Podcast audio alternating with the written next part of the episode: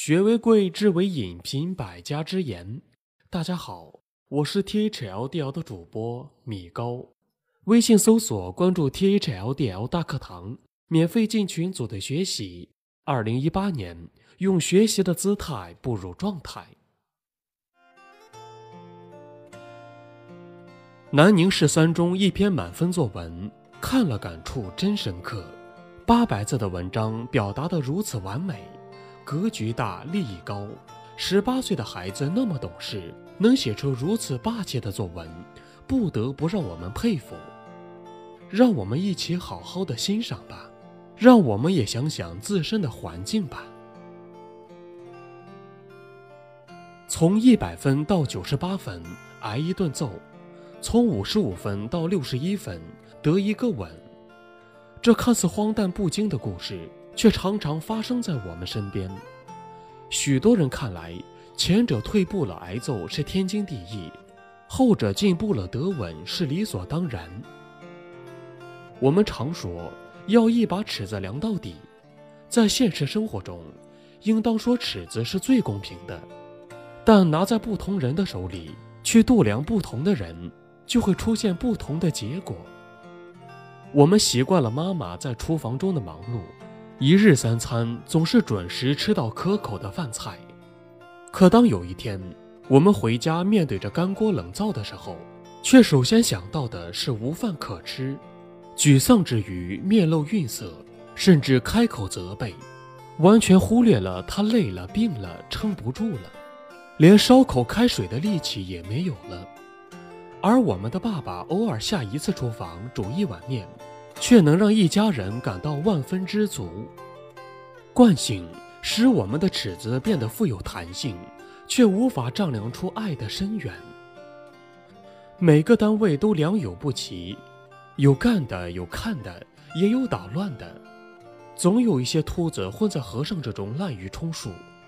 奇怪的是，干的永远在干，看的一直在看，而干的越多，失误也越多。受到的批评也越多，而那些看客偶尔投机取巧做做样子，就会名利双收；甚至那些捣乱的变得乖巧一些，就会让领导和一席众人皆大欢喜、心满意足。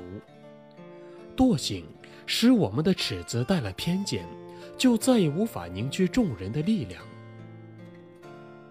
大家还记得北方小城那位舍粥的大嫂吗？每到冬天，他就半夜起来熬上满满的三锅热粥，免费送给寒风中瑟缩的清洁工、穷苦人和乞丐，数年如一日，不曾间断。而当有一天，一位老汉从中吃出了一粒沙子，顿时将一碗热粥泼在大嫂的身上，而领粥的人也瞬间划分为两大阵营。有人说老汉不该撒野。也有人指责大嫂不该掺沙子。薄情让我们的尺子扭曲，冷了多少善良的心。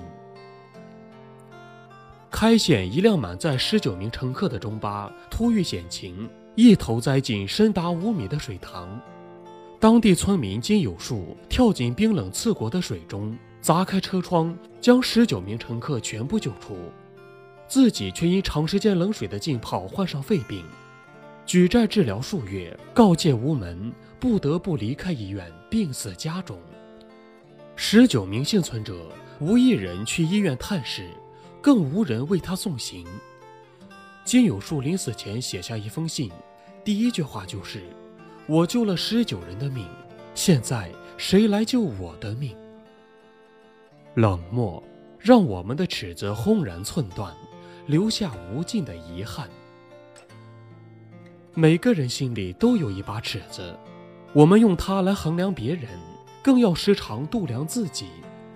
这个世界应当有这样一把尺子：于情充满温暖，于理凸显公平，于法彰显正义，时时刻刻闪耀着人性的光辉。只要坚持从我做起，从一点一滴做起，苛责自我，宽厚待人。星星之火势必燎原，人间终会洒满阳光，洒满爱。这篇作文给我们很多启示：令我们每个人深思。